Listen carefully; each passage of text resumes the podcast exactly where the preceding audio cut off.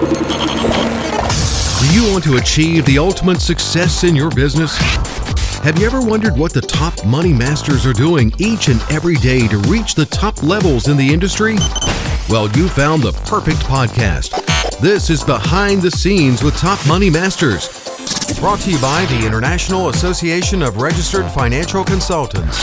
Get ready to learn how to explode your marketing, connect and make your clients' process effective, and discover how to build the practice you've always dreamed of. This is Behind the Scenes with Top Money Masters.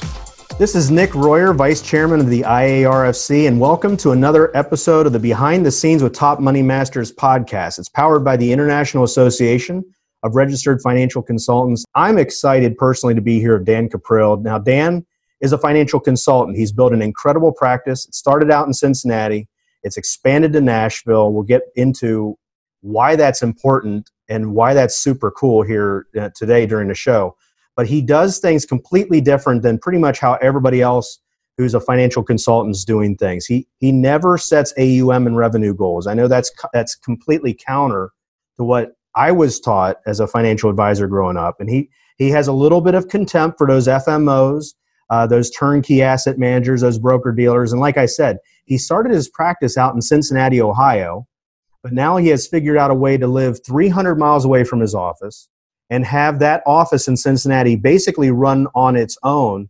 And Dan, you know, welcome to the show. I'm really, I'm kind of wondering how exactly you were able to do that.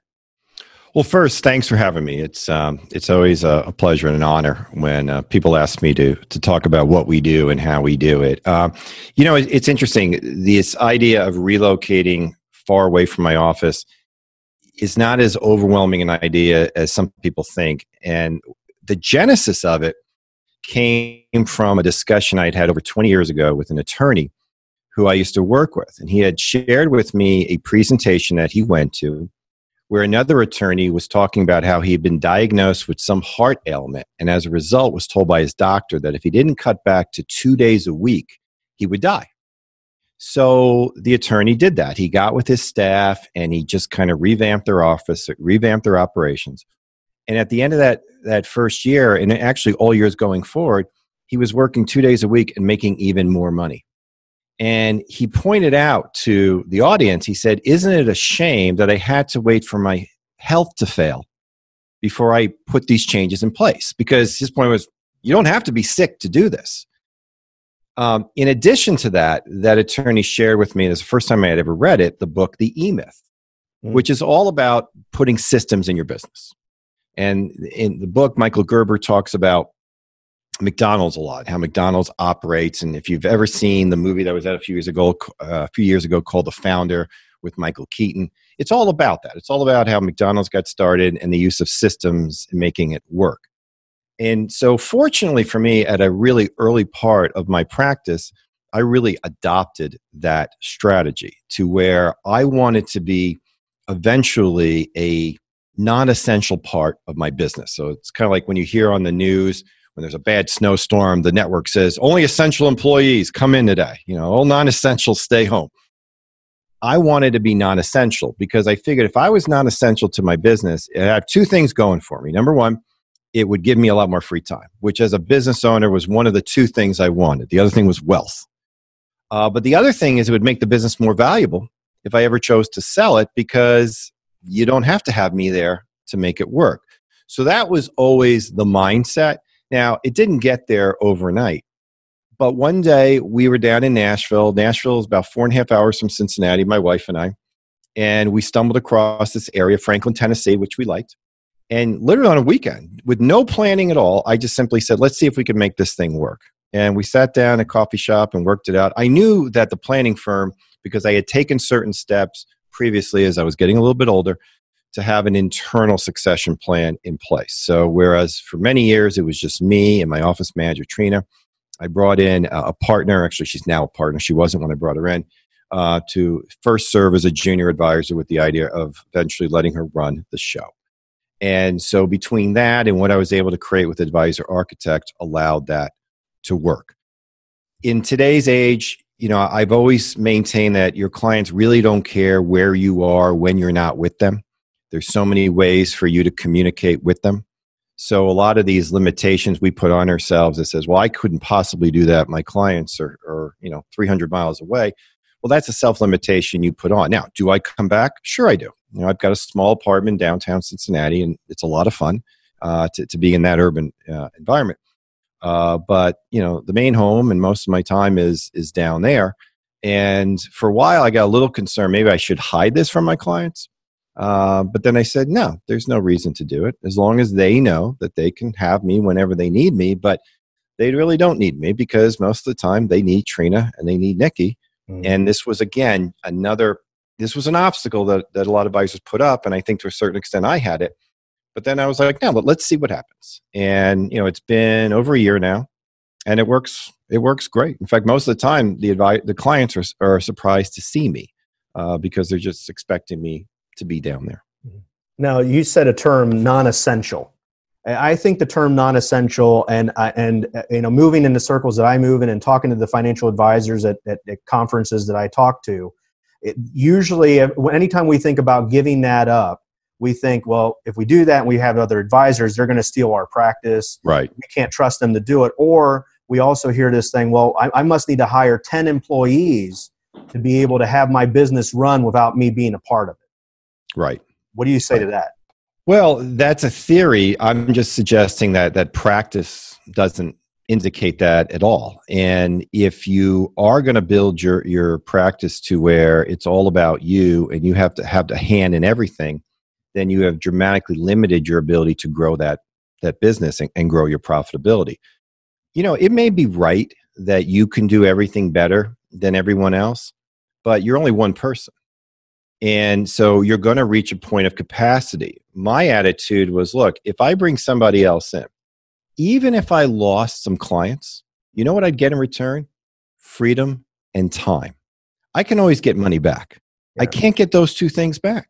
You know, sometimes people look at a practice that's built around the life of the business owner, and, and, and our vendors, especially, they will diminish that. They'll say, oh, you're just building one of those lifestyle practices because they don't ever want you to be thinking about your lifestyle. They want you to be thinking about giving them as much business so they can benefit.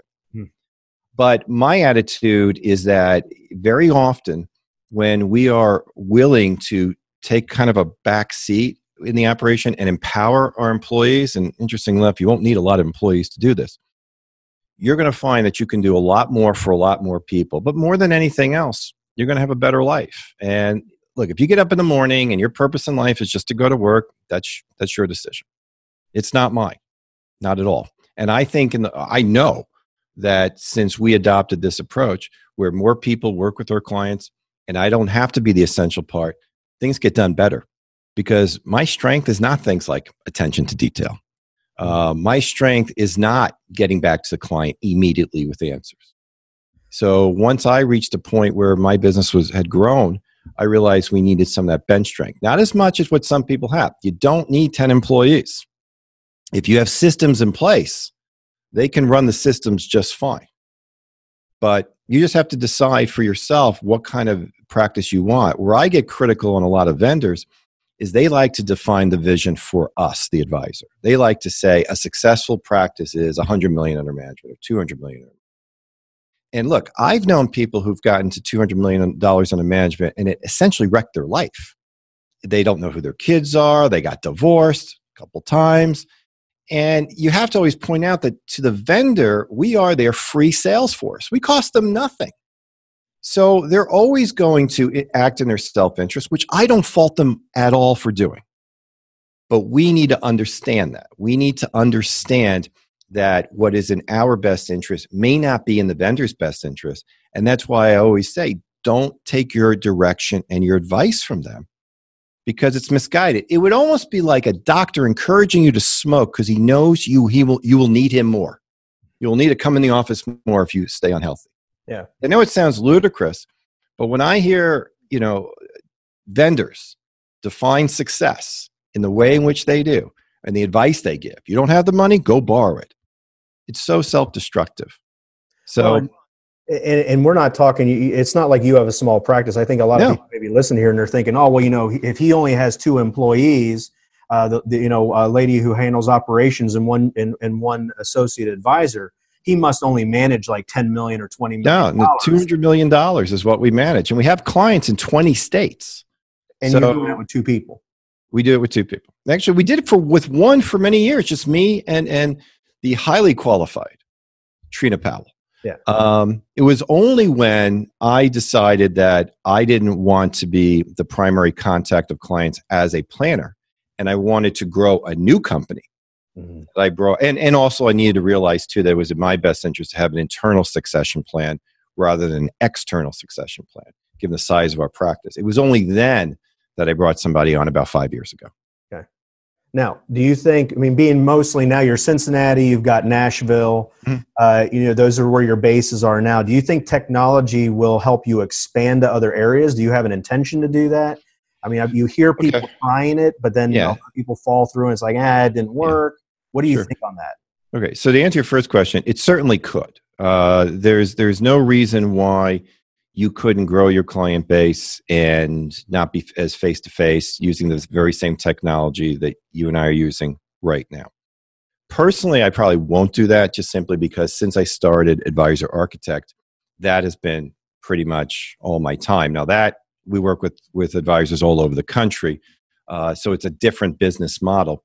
But there's really no reason why certainly um, at least the very least on client reviews and stuff like that that you can't use the technology we have today to create the face-to-face appearance i mean it's amazing when i do um, zoom calls with clients because we are face-to-face there's that nonverbal level of communication that goes on how good those meetings are as opposed to if i just got them on the phone Yeah. so it's not as it's just a, a much warmer call Mhm. and more and more clients are open to that so you don't even have to live 300 miles away if you wanted to give your clients the the option of either coming to the office or doing it from their living room.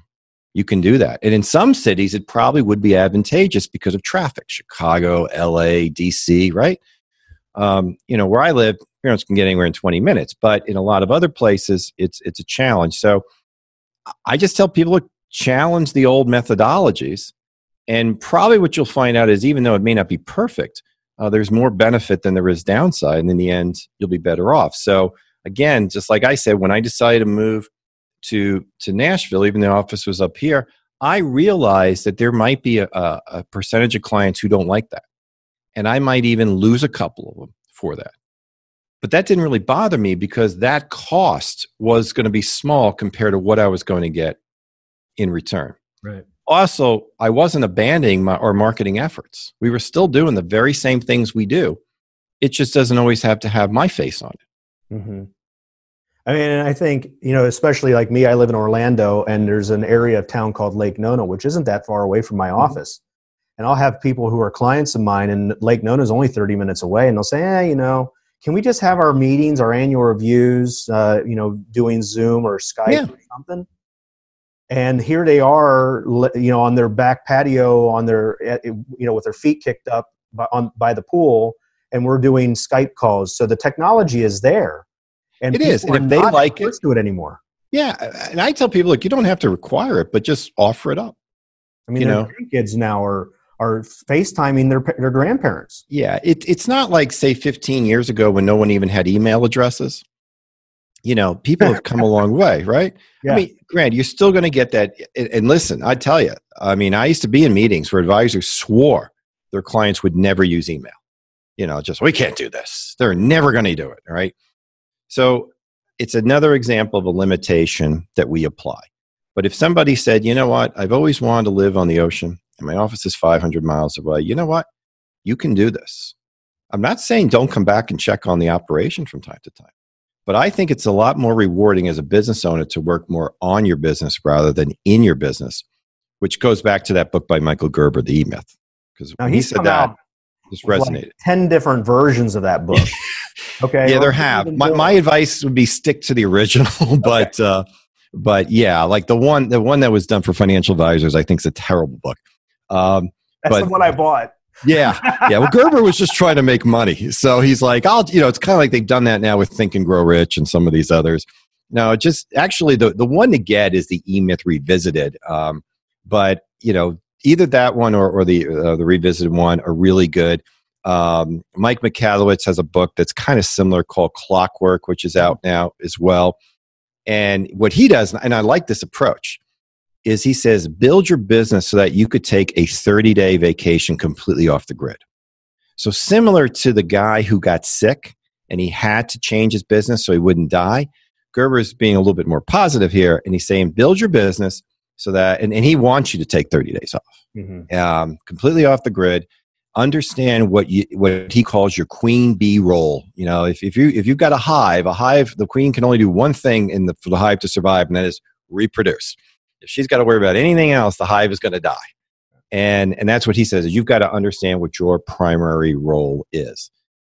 That is pro if, if you accept that, your ability to grow will and make more money will just will take off but when you put these limitations on there you know just understand that that's what's going to happen uh, just make sure it's consistent with your vision so two real good books there e-myth revisited by michael gerber and clockwork. clockwork. I can't even pronounce the guy's last name. What is it? Michalowicz michalowicz, all right all right. So clockwork by michalowicz and he's actually written another book uh, that you put me on profit first. Yeah so you know, that, let, us go into that because I've, I've heard you say that most financial consultants just have quote unquote, I'm probably, I think I'm quoting you right here, a crappy sales job. They do. And so here, here we are. And, and I don't know who's listening to this podcast. It could be people that are just starting out. They just graduated college. They're just starting to get in the business.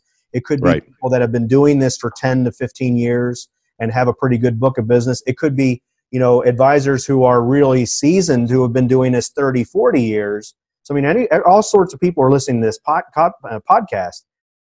But when you say, you know, I've heard people, you know, this could have a crappy sale job. You know, mm-hmm. what does that mean? What do you mean by that? I guess. Okay. And what's the alternative? I guess is the solution. If that doesn't sound good, what is the solution?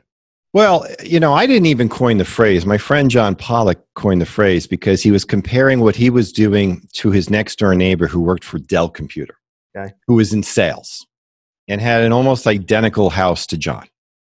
And, and John thought, you know, this guy probably takes home as much money as I take home, maybe even more. And he doesn't have to worry about any of the things that I have to worry about. Dell gives him all the support that he needs. He doesn't have to manage anybody. He's got a team of people around him. All he's got to do is make the sale. He can literally just work 40 hours a week and everything is great. John, by contrast, you know, just gets going at 40 hours and there's all these fires because he is the middle of all the systems. All the systems run through him. He's like the matrix, if you will. Oh. And that's when he realized this this stinks. I'd rather have this guy's job. Because he really the way he was even running it where he wasn't focusing that much on recurring revenue, that's all it was was a sales job. There was real no value to that business. The day he stops selling, all revenue stops, just like the guy at Dell Computer. And, you know, as he was explaining this to me, I was saying, well, that's the problem when you don't focus on profitability. Because when you focus on profitability, you're focusing on increasing your own personal wealth. Now, recurring revenue is a big part of it, but it doesn't have to be. You know, if somebody wants to live on commissions, that's great. Just make sure you're banking a significant part of that commission. I mean, if you think about it, if you get the commission up front, that's equal to about seven years of fees. There's no guarantee you're going to get the seven years of fees. All right. So it does have its merit. Now, I would argue in the long run, it's not as good. But too often, advisors don't think that way. And so they've never really thought about running their business whereby they have set aside a significant percentage of their income to grow their wealth. The very advice we give our clients save a certain amount of money, save that amount of money each and every year business owners, not just financial advisors, business owners are the worst at that. And Michalowicz points that out in his book Profit First. Now, I think it's it not only is it ironic that financial advisors find themselves in this grouping. I call them broke millionaires. They got all the toys and all this stuff, but they really don't have a lot of liquid net worth. So not only is it ironic, but it's also, I think, um, quite injurious to our psyche if we know that we are not living with integrity, that we're not doing the very same things we tell other people to do. You know, it would be like when a when a, a well-known televangelist gets in trouble for sexual exploits. You know, it's like, hey, that's the last person who's supposed to do this. It's the same thing. When a financial advisor files for bankruptcy or is carrying a lot of debt, trust me, that's a burden that's preventing them from being as effective. And it's the reason is because they never ran it to be profitable. If you focus on hitting a profit goal, and when I say profit, I mean money above and beyond what you need to run your household. When you make decisions to run your practice that way, it's not only going to dramatically increase your net worth, it's also going to increase your free time because that that influence, I mean, that amount of net worth as it grows is going to afford you more and more opportunities. When you get into this idea that if I just keep working harder and harder, everything takes care of itself, the problem is, is that's how you end up getting a staff of 10 people. And instead of taking home 60, 65% of what you're bringing in, these people are bringing home 20, 25%. And the solution is always, we'll just bring in even more. Or you know, you'll get a do more marketing. Do more marketing, do more marketing. And again, the problem is, is you are a finite person. You only have so much time.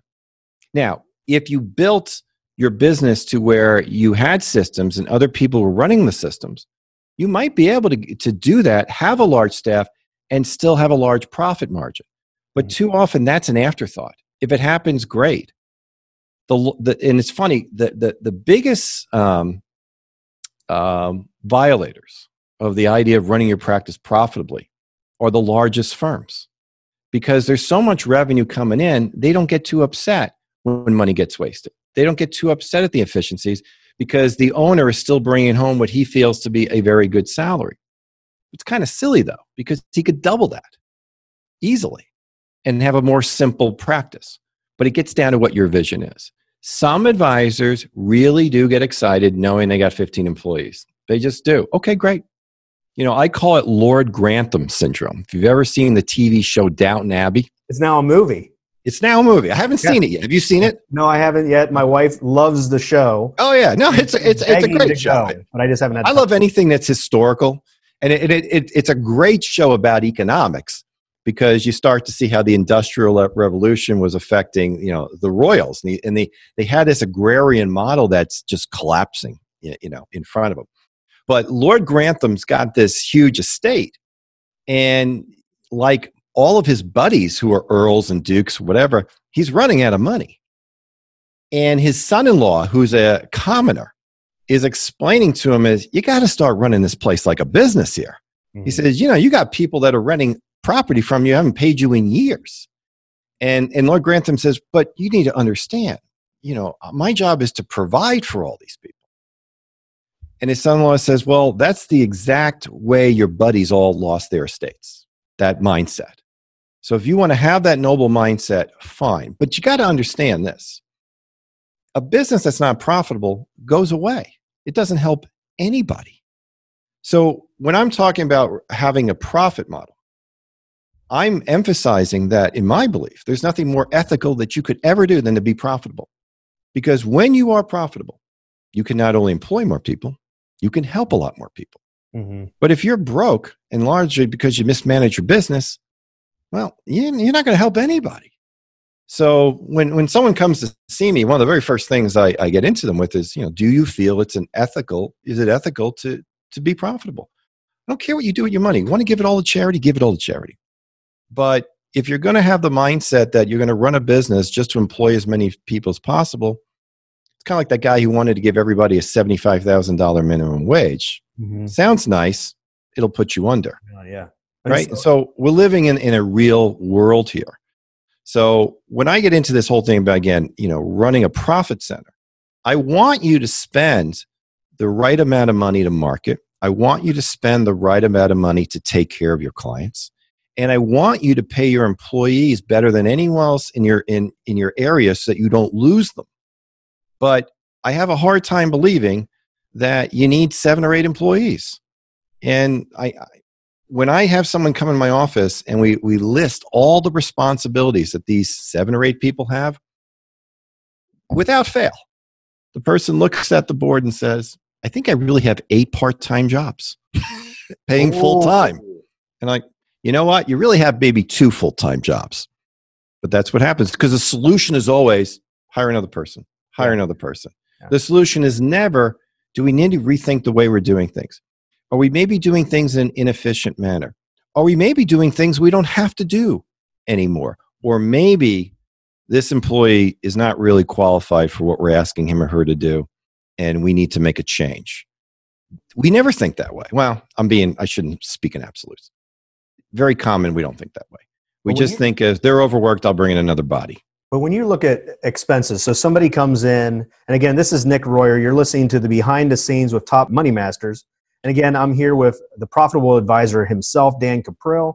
He's written a book, Renegade Advisor, Advisor Architect, um, Renegade Selling. We'll get into that in a minute. But I want to go back to this because when somebody comes in and you have your own practice, at, you know, Advisor Architect, uh, you know, Renegade Advisor, where, where people will come into your practice and you've learned the hard way through the, the, the world of hard knocks. So then people yeah. come in and they're like, okay, here are my expenses that I have that I'm doing. And we're talking about profitability right now what is it that you probably see as maybe the top one, two, or three things on that list that's just absolutely wasteful that you go after first? Yeah, great Look, question. Number one is staff. Like I said before, they got eight people. They don't need eight people, and they'll admit they don't need eight people. Of course, getting rid of some of those people for a lot of people is not easy, but that would be number one. Um, number two would be just flat out waste software products, services that you pay for each and every year, and you don't even question why you're paying for them, and they bring no value to you. Um, software is a big one, although in dollar amount, it usually doesn't add up that much unless you have a lot of different programs in place. So those, those, are the, those are the two big ones. The third one, though, would just be bad marketing um, or a failure to leverage one's marketing. I'll give you a great example one of the guys in the program, one of my favorite renegade advisors, had both a radio show going, very, very expensive radio show, and was doing dinner seminars. At no point in time in his radio show did he ever promote his dinner seminars. Never. They were like completely different. And I was like, why? And he actually thought it was logical not to do it that way. And I try to explain to him is look, do as many seminars as you want, but why are you adding direct mail cost on top of it? Why don't you at least see how good this radio show is? You've got a celebrity status. Another thing, too, on marketing is very few advisors do what I call list building. Mm-hmm. You know, the greatest prospect in the world, in my opinion, is one who first calls you up and says, You know, Nick, I really like what you what you talk about on your radio show. I'm not quite ready to meet with you yet, but I would love to get some information on your firm. Now, I would much rather market to that person, the person who's raised their hand and said, you know what? Um, I do have a fair amount of money and I do worry I could lose it all to the IRS. And I would like to get a copy of your book that explains how to alleviate that. I would much rather market to that person than somebody who I have no knowledge of them whatsoever and for all I know, could already have an advisor who they love. So too often we we focus only on the people who are hot now. Someone will go out, they'll send 10,000 direct mail pieces out. They'll have a workshop, six or seven people are ready to go, and everybody else they forgot about. It's as if they didn't even exist anymore. When they fail to understand that those people may have a need for them eventually. Mm-hmm. So it's a matter of first having a, a level of direct marketing that can run 24 7 added to your other efforts that can grow your list of people who have first reached out to you. And then, secondly, having a really good follow up system where you nurture people. You don't chase them, you nurture them so that they never forget about you. So I see a lot of people do stuff in marketing and it's, it's like wishful marketing. Um, for a great example right now is everybody spending all this money on social media marketing. Right. And there's a ton of firms out there that'll just gladly take your money. And what you don't realize is that every one of those firms knows that most people who sign up with them are only going to be around for three, four, five months. And so their goal is to get it to maybe seven or eight months. Now, if it works so well, would they have that issue? No. But that's the problem. Direct or social media marketing, there are certain industries maybe where it can be effective. And I'm not saying you can't use it as a financial advisor. I think you're going to be far better off using it like I described previously. Nick's got a book, promote your book, person orders it, you nurture them, you invite them to your events, etc. They've had that connection. So you're kind of like beginning a courting process and you're using social media to introduce those people because you can narrow who sees the message. Um, but so many of these other things that people are doing Um, it's like wishful thinking. The old click on an ad, download a checklist, a video plays, and then person's going to sign up for an appointment. It sounds good in theory, it just doesn't work. Um, or when it works, it's rare. Uh, so I, I find myself asking advisors more and more about the things they spent money on. Why did they do them? And why do they feel that they, they didn't work?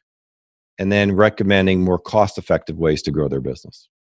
And that's, you know, I mean, looking at it from that standpoint, you know, when you're looking at eh, people are doing dinner seminars, maybe they're doing college classes, they're doing radio, they're doing TV. Yeah. One of the things I, I, I think it was a statistic, and I've listened to pretty much every podcast that you've ever done. I don't know how many you've done.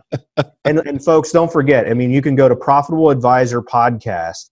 You can do it on, I think it's Apple, iTunes, Stitcher, Google Play. It's pretty much everything single yeah. one. You can uh, look for Profitable Advisor Podcast and listen to, to all these. There's so much content on them. But one of the things I found, and I, I was completely guilty of this myself. Mm-hmm. I had done a lot of marketing and events. We have a radio show and all this. And unless somebody was was ready for help right then, they kind right. of fell through the cracks and i didn't really you know and so i was spending so much time helping the people that that the ones who may come around later on and need help later on i kind of they we forgot you're, you're hoping they remembered you. I mean you're right. So let's say for instance now you were you you said that there's a, this the study that there's only a small percentage. What is the percentage of people actually ready yeah. when they first hear your message? You know it can vary but most studies are anywhere between 3 and 5% that's it. Very very small percentage are hot now. Now i find like for example if i do a workshop that there might be a third of the people that in one way or another might be ready. But uh, most general marketing studies say that most buyers are not ready to go now there's only a handful of them and but there's an equal number that will be ready to buy within a year and that's why they responded to your messaging so, so the question is, is do you want to take advantage of the ones who will be ready for you or do you just want to let that go and chase the hot potato? But there's a value, a real value in that list that didn't do it right, that didn't huge value, or ask for your help right yeah. then and there. And so many people are just throwing that list away, right. not nurturing it. So, what would be a good nurturing system, a good approach? So, somebody brings right. in a lead. Now, now, what do I do? What do I use? How do I do it? So, without doubt, one of the easiest ones and one of the most, I think, polished ways of nurturing you can do is what you and I are doing right now a podcast. It is such a simple thing to do, it doesn't cost a lot of money to do it. And anybody who orders anything or came to any of your workshops, every time you do a podcast, should get an email with a link to the podcast. Put the podcast on your website so that when they're listening to it on your website, they've got your full website right then and there. Um, a um, I'm a big believer in email marketing. I send out an almost daily email to advisors. Um, I can't tell you how effective that has been. We do it with prospects as well. Uh, we send an email out every single day to our prospects. Uh, and I realize that some of them will opt out. That's fine. They probably weren't going to do business with us anyway. Um, the um, a print newsletter. We, we do a quarterly print newsletter. We have a company that does it for us. We used to do it monthly, and then profitability numbers at the end of the first quarter this year weren't what I wanted them to be. So we had to make adjustments because my profitability is not for compromise. So you're not. So you're not going to change. So if you see something go down, it's not. Eh, let's just spend more money. Dan's not getting less. No, ah. exactly right. What Dan gets is non-negotiable and then we're going to work it through. So we didn't abandon it entirely, you know, but we were thinking, okay, what else could we do? All right, well, another thing that I'll do once a month is I'll do a video just to my clients. I use a program called BombBomb. It's super easy. Awesome. You, you just click, and I talk to my clients. Trust me, that goes over better than the print newsletter. I mean, the print newsletter has its merits, um, and it's mostly only about maybe half of it is is relevant content. The rest of it is like crossword puzzles and mm-hmm. stuff about my vacation, and because your clients actually want to know about you. They, that, that's a whole other part of it. Um, but any type of contact that you have at least planned is going to help you. But if I had to pick one, I would do the podcast without a doubt. Um, it, it's such an effective thing, and it has a real value with your existing clients because your existing clients will listen to it as well. So it has a it has a um, client retention element to it as well as a nurturing for your um, uh, for your prospects. Now keep this in mind. There are financial advisors out there. Um, trying to remember the, the one off the top of my head. Roger, his name escapes me, but he's got a podcast called The Retirement Answer Guy, who have grown their practice with their podcast. It's probably not going to be you. And I don't mean to be negative. It's just that he is a rather gifted voice. Roger Whitney. Roger Whitney is his name. Yeah. And in fact, um, I steer a lot of people to listen to his show because I want them to see how a good show is done. Now, he at this point, I think if you asked him, he would view himself as a podcast host who does financial advice. Okay, whereas most people would say I'm a financial advisor who does who do a podcast show. He views it himself the other way around, and he's had a lot of success because of doing it. But that's not why you should do a podcast. You shouldn't do it to necessarily grow your your business uh, organically. Maybe you will, and that's great, and you will probably have some luck regardless but you're really doing it to nurturing those existing people who have had some contact with you. So if you have a system in place whereby people routinely contact you for information about what you do and how you do it, the podcast serves as that nurturing vehicle that you can reiterate that message and give them reasons to contact you. Hey there, this is Nick Royer. We'll be coming right back to the podcast in a quick moment. If you're wondering how you can separate yourself from the hundreds of thousands of other financial consultants out there, take a little advice from me. I've been in the financial industry for now 19 years, and I can tell you that one of the best things I ever did for my business was to become a registered financial consultant and then eventually become a master registered financial consultant. Having that credential behind my name has helped show that I'm an elite consultant, helping me gain trust and credibility with the people that I help. To find out more about how you can become a master registered financial consultant, or even a registered financial consultant, just go to www.iarfc.org. That's www.iarfc.org. Now back to the show. How often is too much? So if you do a podcast, should you do it? I've seen daily podcasts. I've seen yeah. weekly, bi-monthly, every month. I, which is what is the sweet spot that you found? You know that that's that's always going to be up for debate. Um, we generally recommend advisors do it twice a month. Um, and the reason for that is I'm, I'm trying to be practical.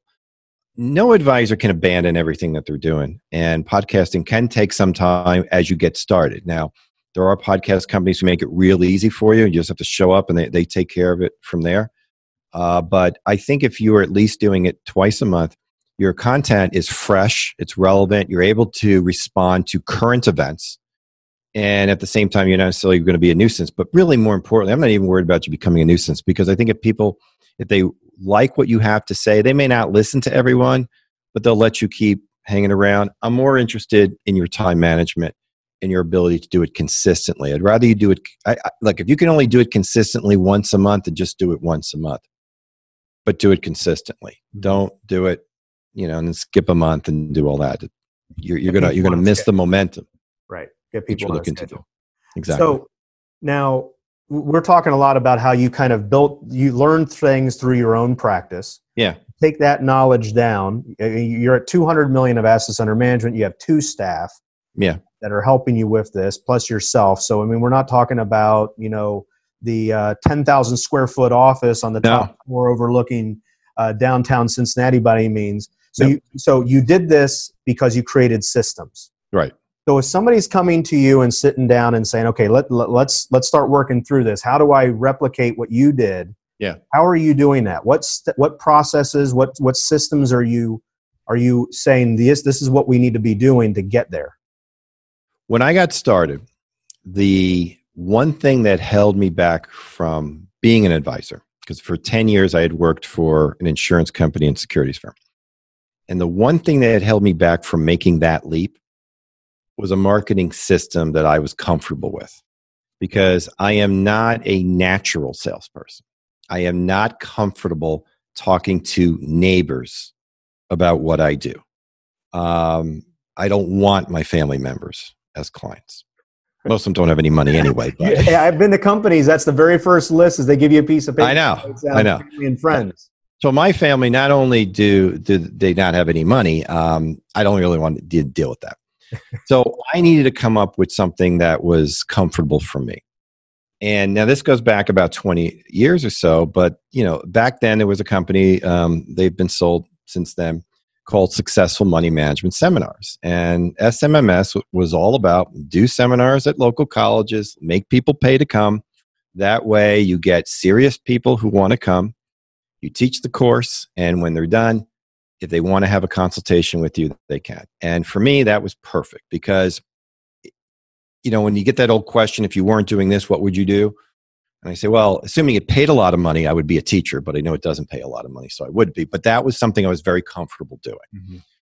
So that's what I did. And I and I pretty much have maintained that throughout my practice, where we do at least four times a year workshops. People have to pay to come. Um, when they come, we, we give them a complete comprehensive overview of um, how to plan for retirement. I don't care what system you use. There's, you want to create your own? Fine, create your own. Um, there isn't a system out there we probably haven't bought, largely because they come and go. Um, what's interesting, I always say though, is what the system says you should talk about and what you choose to talk about can be two completely different things, by the way. So if someone doesn't like a particular company's slides, I'm like, well, talk about whatever you want. But the point is, is you're, you're bringing them in and you're going to provide them with comprehensive education.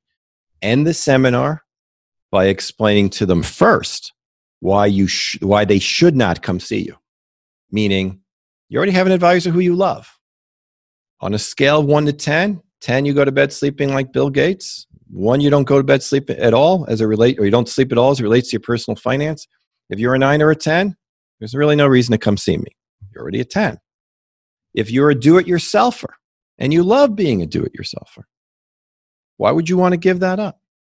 Now, if you don't have an advisor who you love, if, um, if you're not a 10, you're not a one or a two, but maybe you're five, six, or seven, and you really would like to have somebody work with you and, and guide you through this process and help you, then I would recommend that, you know, why don't you come on in? We'll get a feel if I think I can help you. And if I can, I'll explain it. And if I can't, I'll explain that too and why is the case, why that is the case.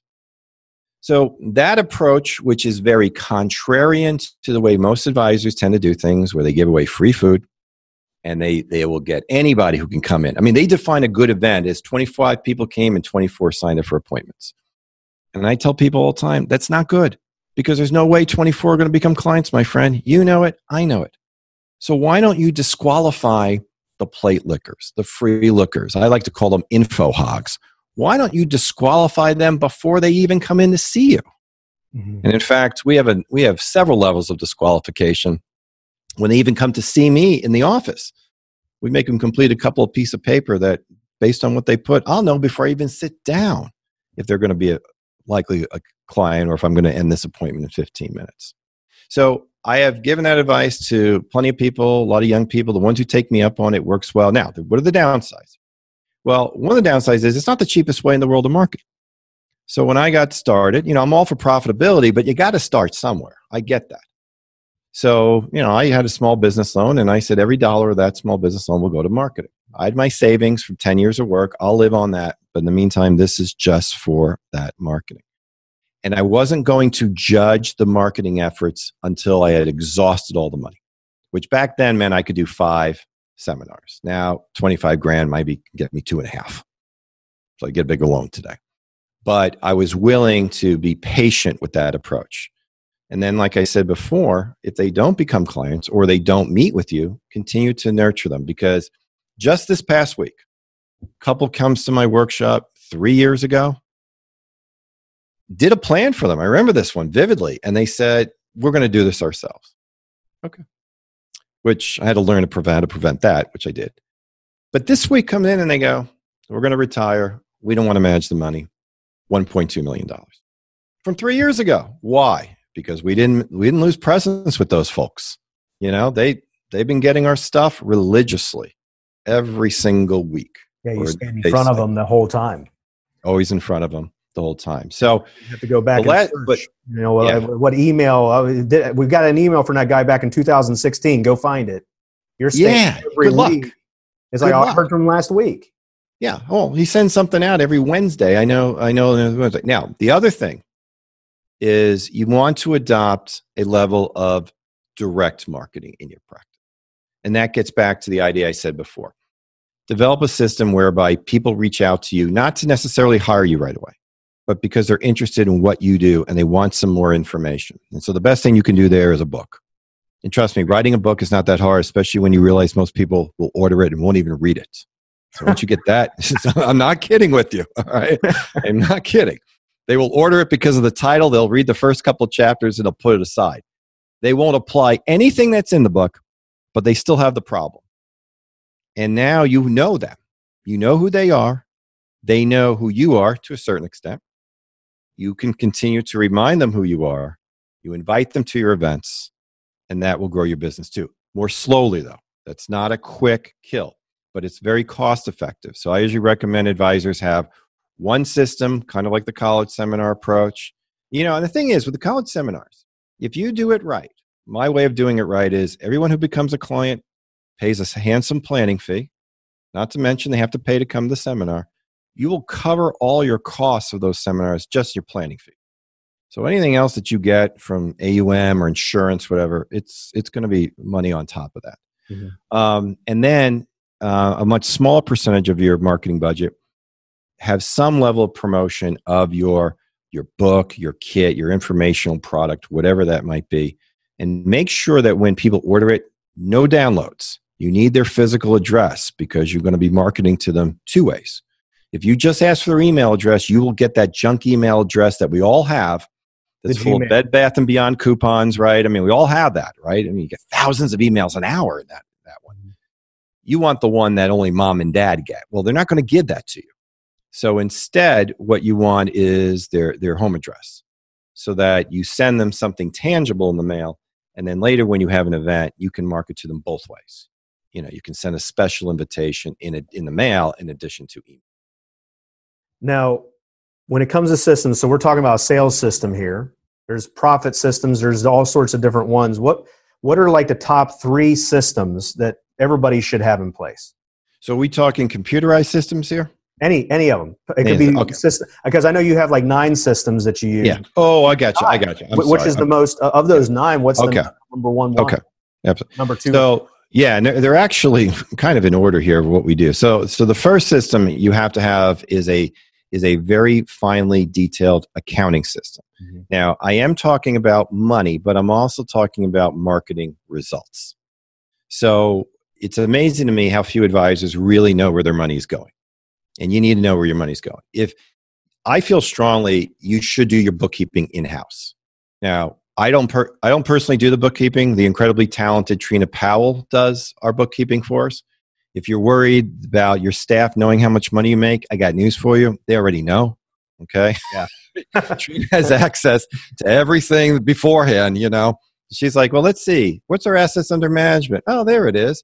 Oh, what's our average fee? Oh, there it is. Let me do some math. I mean, so seriously.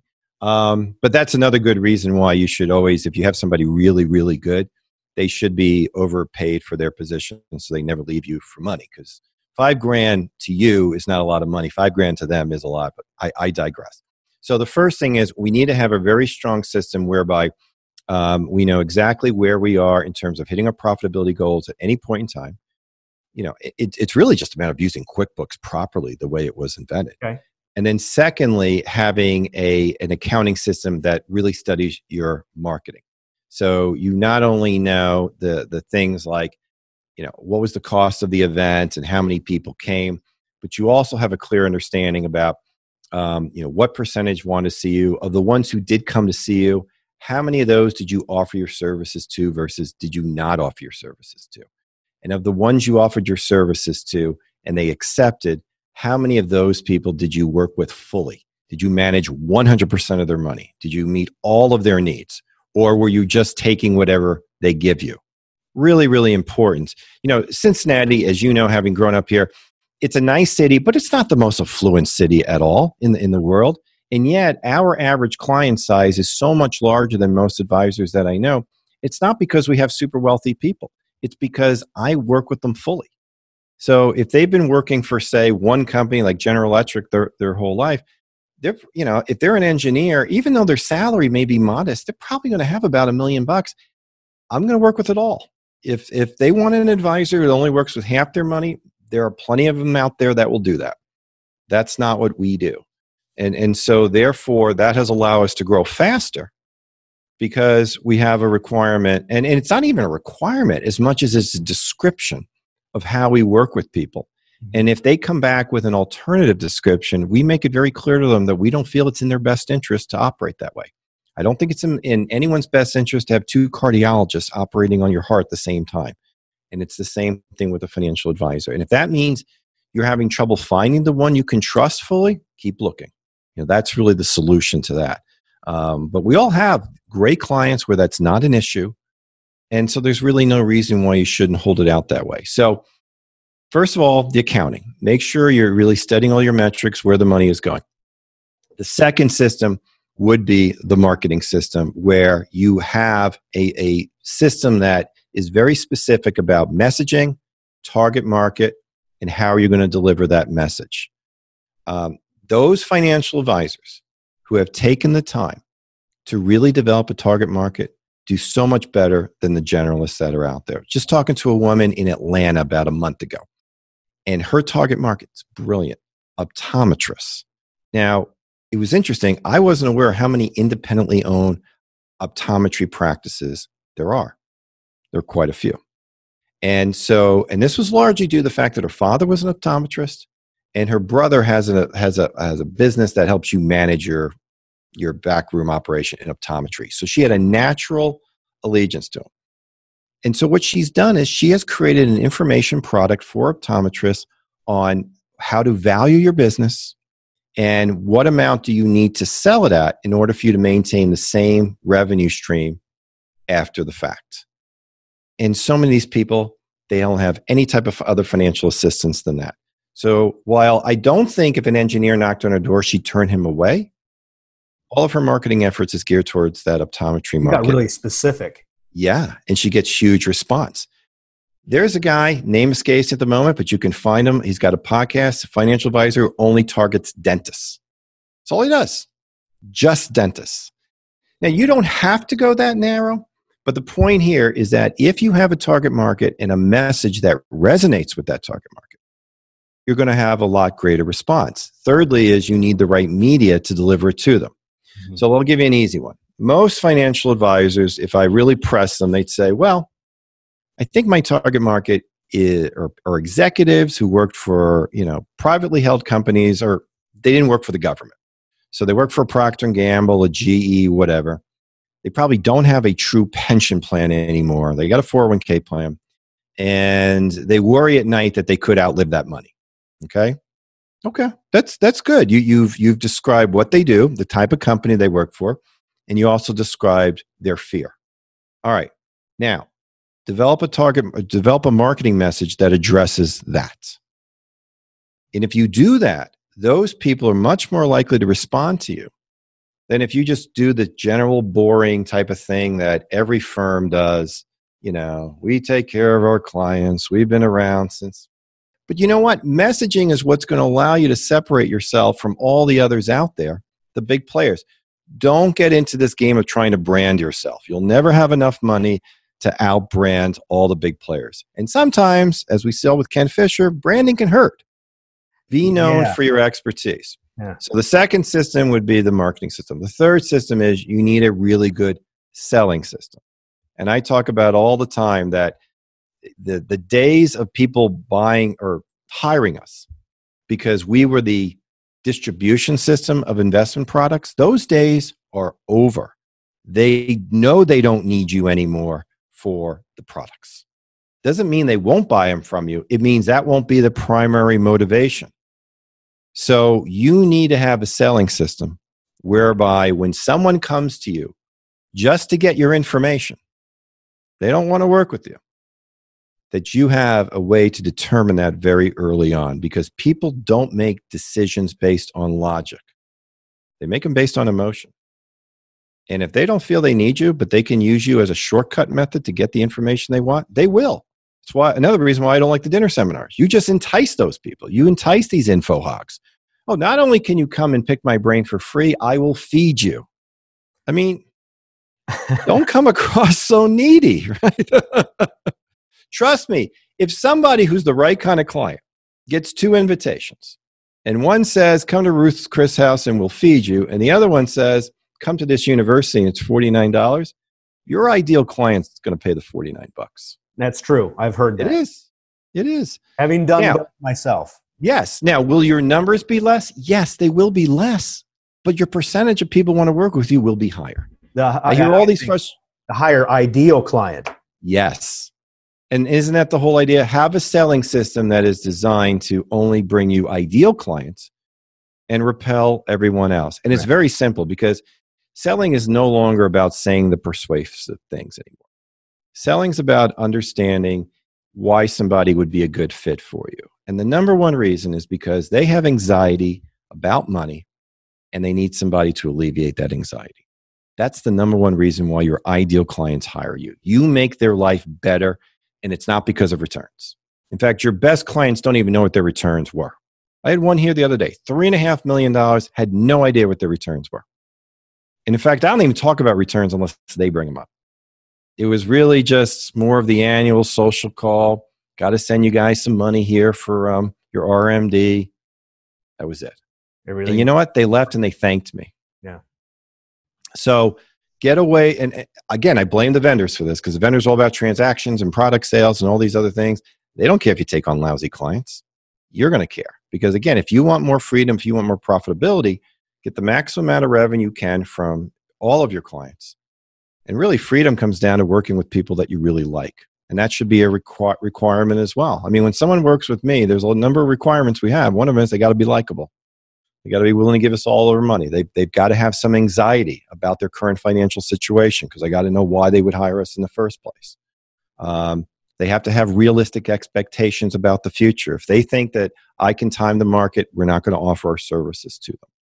There's about eight or nine of them. I call them landmines. And these are the things I'm looking for in that first meeting.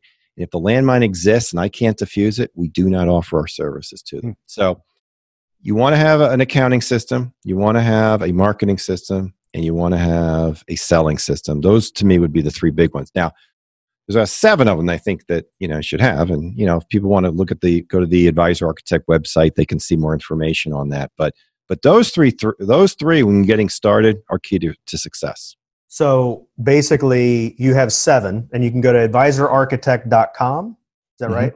So Yep. you can go there and, and check out these seven. How I would look at this, and I've looked at these these seven things, and you had a book too that went along with it. Right. Is almost like a checklist. You should have a system for each one of these things because they work in tandem all, all together. And if you have one missing piece, you're actually missing the whole thing.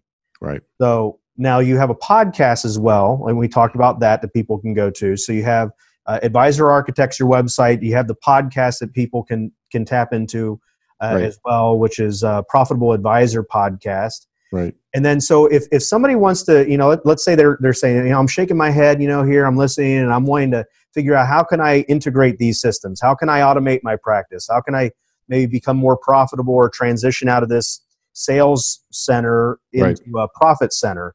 Mhm. What would be their next steps if they're wanting to find out more information? I know you already have stuff that you've put together. What- Yeah, well, if you go to advisorarchitect.com, you can get um, both of my books. Uh, we, we, we put in what we like to call a shock and awe kit. It's called the Profit Creation Toolkit. So if you go to advisorarchitect.com, it's going to give you everything on there that you need to opt in for that. And um, we'll send that out to you. There's a couple of books, there's an audio piece, there's a few reports. Um, and then on top of that, you're going to get my, my almost daily email. I say it's almost because I haven't done today's, and today's not over. So almost. If I did it today, getting through all this great content here. well, so- if I did it today, I would have called it the daily email, but I haven't done it, so it's an almost daily until I do it today, and I, I may not. We'll see. But uh, if I do, it'll probably like at eleven o'clock at night. But so you're going to get that as well. So yeah, um, advisorarchitect.com is the site. Again, you can opt in. It's right there in front of you. You can't miss it, and um, we'll get you that information, and um, you know we'll start nurturing you the very same way I recommend you nurture your clients. so you basically drink your own Kool Aid. Well, you know, there's a little bit of benefit to doing that. You know, if you uh, if you live your life in integrity, you'll chances are you'll have greater success. So we're not uh, we're not perfect, but we we we try to at least um, show you and do the things that we know works. Otherwise, there's no reason for you to do them either. That's true. And folks, you know, we're talking about all this because becoming a true money master means doing things differently than how everyone else in the financial world is doing that. Hopefully, you're hearing what Dan's talking about and how he built his practice doing things kind of counter to what we hear from other things. There's more than one way to do it. And the purpose of this podcast is really opening yourself up to new ideas, new concepts, new new philosophies. And our goal should always be to try and be a cut above the rest. Uh, to use systems to help us run our practices more efficiently, maybe to help us be the go-to advisor or the consultant in our in our area by transforming the lives of the people we help, but by also not forgetting our profitability. I know we heard that over and over again. So listen back to this podcast over and over again. You're definitely going to find one, two, three great nuggets to use uh, from our time here of Dan today. And another great way to elevate yourself above the rest is by taking advantage of all the other things the IARFC has to offer. Dan mentioned BombBomb. Check that out. That is, we actually have a, a enterprise relationship. We have a relationship with BombBomb. Great. Where we can get access to that technology uh, at a discount. And I use it. I know Dan uses it. It's oh, something yeah. that helps. You know, check that out as well. It's a great resource. And there's other stuff with the IARFC, but also becoming an RFC, a registered financial consultant, a master registered financial consultant, all these things can help separate you above the rest and not only just focus on your clients, but also focus on you becoming more profitable and successful. So you can just go to iarfc.org. That's iarfc.org, and you can find out more on that. And now is a great time to try and you know try something new to change the status quo. Uh, you know, taking a few minutes to check out the IARFC, check, you know, checking out, taking a little bit more time and finding out what Dan, uh, it, you know, how, how systems can help you and maybe listening to his podcast as well can really change for the better the next 20, 30, 40 years of your financial life. So, Dan, what's that website again for your website? Mm-hmm. Go to advisor, and that's advisor with an O, advisorarchitect.com. Okay, and then they'll start getting all this stuff and the, the daily. Yeah, you email. can order the book, and once you're in the system, you'll start getting. Every time I do a podcast, you'll get that. You'll get my daily email, and you can opt out anytime you want, but it will give you um, a good deal of information, at least on the value of systems. The other thing I should mention too is, you know, I'm very quick to point out everything I've learned, I learned from somebody else. There's no such thing as a new idea anymore. The only difference is maybe how you tweak it, and more importantly, how you implement it. Uh, so keep that in mind as you go through this. I'm no guru. I talk down to gurus all the time because every guru got his information from somewhere else. At the end of the day, we're all in this together. We're all financial advisors.